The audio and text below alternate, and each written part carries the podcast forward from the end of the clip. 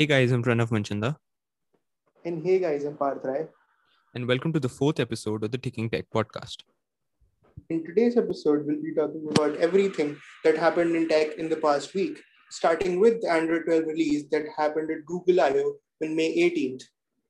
On May 18th, Google released the newest version of Android to the world. This is the successor to the Android 11 we saw last year. There are big improvements for the new version of Android. Parth, correct me if I'm wrong, but the Android 9 update that was an upgrade from the Android 8 or Android Oreo if you are into that sort of naming scheme. But Android 9 was a very big upgrade. It changed basically everything when it comes to software. But after Android 9 came Android 10 and then obviously 11. And from Android 9 to 11, we saw basic polishing for the software and the notifications were obviously improved in every uh, Android update. And there were improvements for privacy that were basically under the hood but there were there was no big feature that excited normal consumers because most of them were the same. The main competitor for stock android other than oxygen os or one ui is ios when you compare stock android to ios every year apple gives at least one single feature that really excites not only the tech enthusiasts but also people who are normal consumers for ios when we shifted from iOS 13 to 14, we saw a big update that was iOS widgets that you can add to your home screen. And now, Parth, let me give you an example of a friend. Uh, it's very funny actually. I I will obviously not name him, but this guy is deep into the Apple ecosystem. We're talking deep, deep into the ecosystem. He has his own MacBook, and then he has his own iPhone, and then his Apple Watch, and then his AirPods, and all of that stuff. And he doesn't really know or care about any Android flagship that comes into the market. And in his mind, Apple is the best company when it comes to tech consumer products. And now in comes iOS 14, where you can add widgets and using Siri shortcuts, you can add pictures to your icons. And now I give him my Android phone, my personal daily driver Android phone, and I ask him to customize my home screen. And he just changes the wallpaper. And then I pick up his iPhone that is running the new iOS 14, and he has his custom widgets, and then his aesthetically pleasing, colorful icons, and all of that stuff he went through the pain of adding pictures to every single icon and that is what a good software aims a good software tries not only to excite the tech enthusiasts like you and me obviously Parth but tries to excite normal basic consumers to use that feature like when these widgets came to iOS 14 and people started adding these widgets and custom widgets came into play and Siri shortcuts came into play. And after this, every person started thinking that, oh my God, why were these widgets not there before? I obviously needed these. And now with the new Android 12, everything is changing. That means every single thing that Parth will obviously tell you guys about, everything is changing. New features are coming, and that will, in my opinion, excite all the customers, all the Android customers and users. And I am very excited for it too.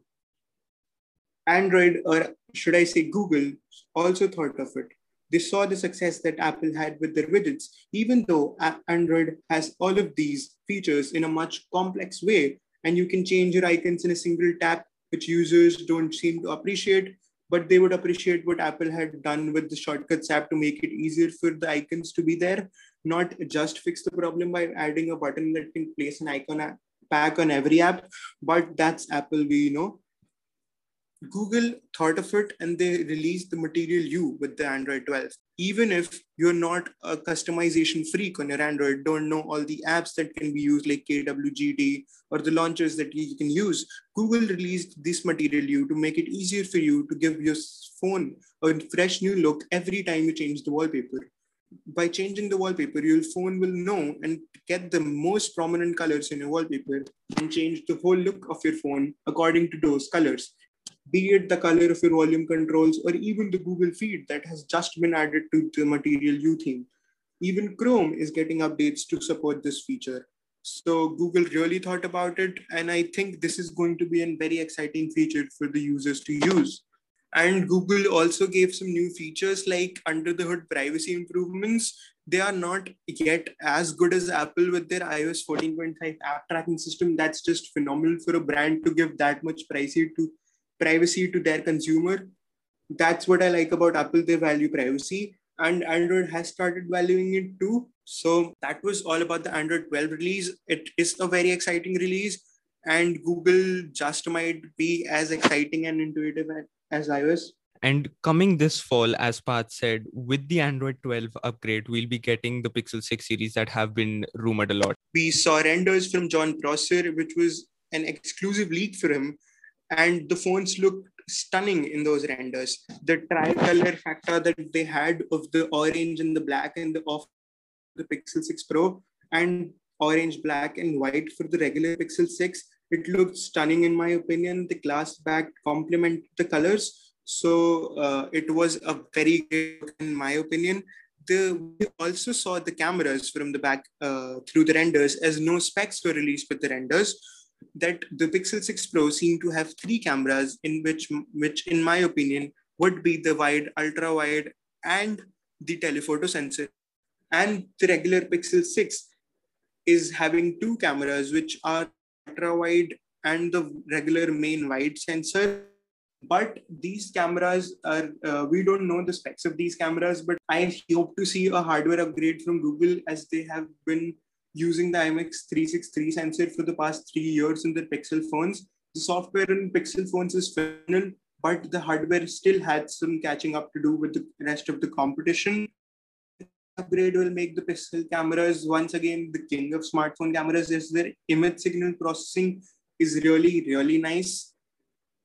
And coming to the front, we saw that too in the renders. It looked a more modern design, no other upgrades like so the Solar 4, just a clean look like the Pixel 5, just the punch shifted to the middle. And uh, I think these leaks are just the final design for the phone.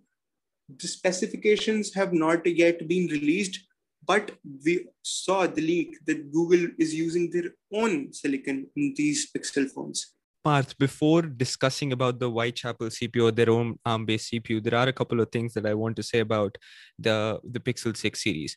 First of all, I want one thing to happen for sure, is that in all of the leaks, we obviously got to know that there are two devices that, that are going to be launched. One will be the Pixel 6 and the other will be the Pixel 6 Pro.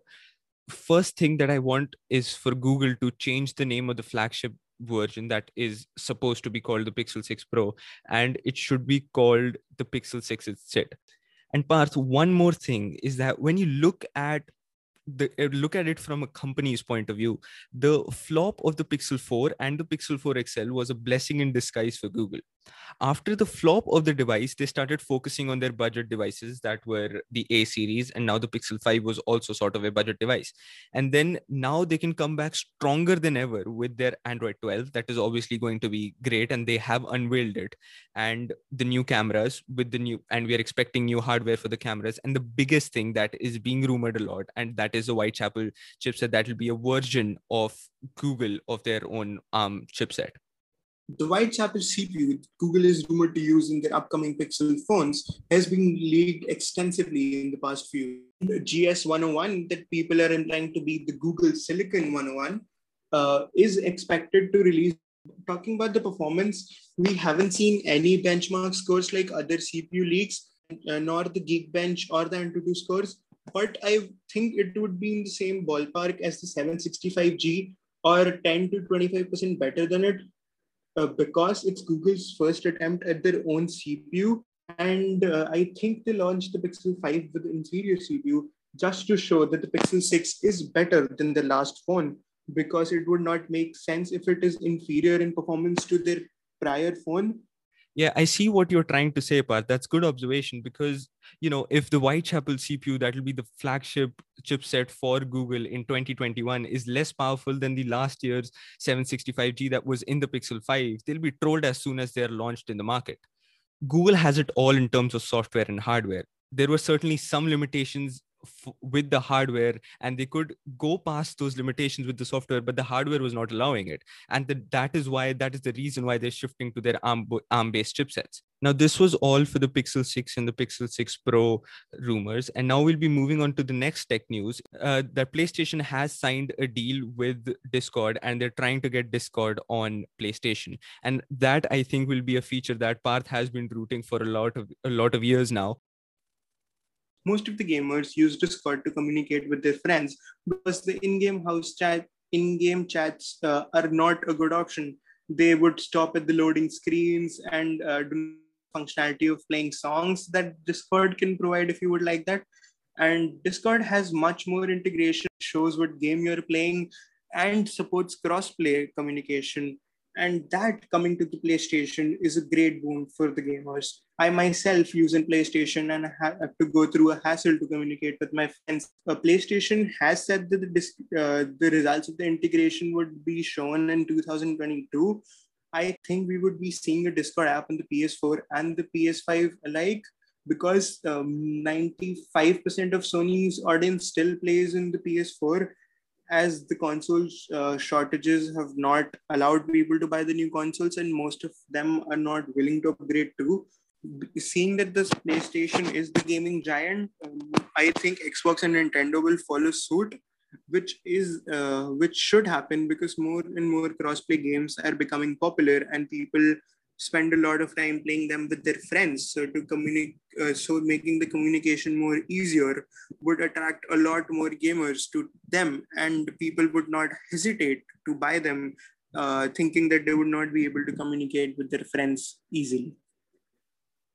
So that was all for the fourth episode of our podcast. We hope you liked it. We'll be catching you next week with some more tech news and products to cover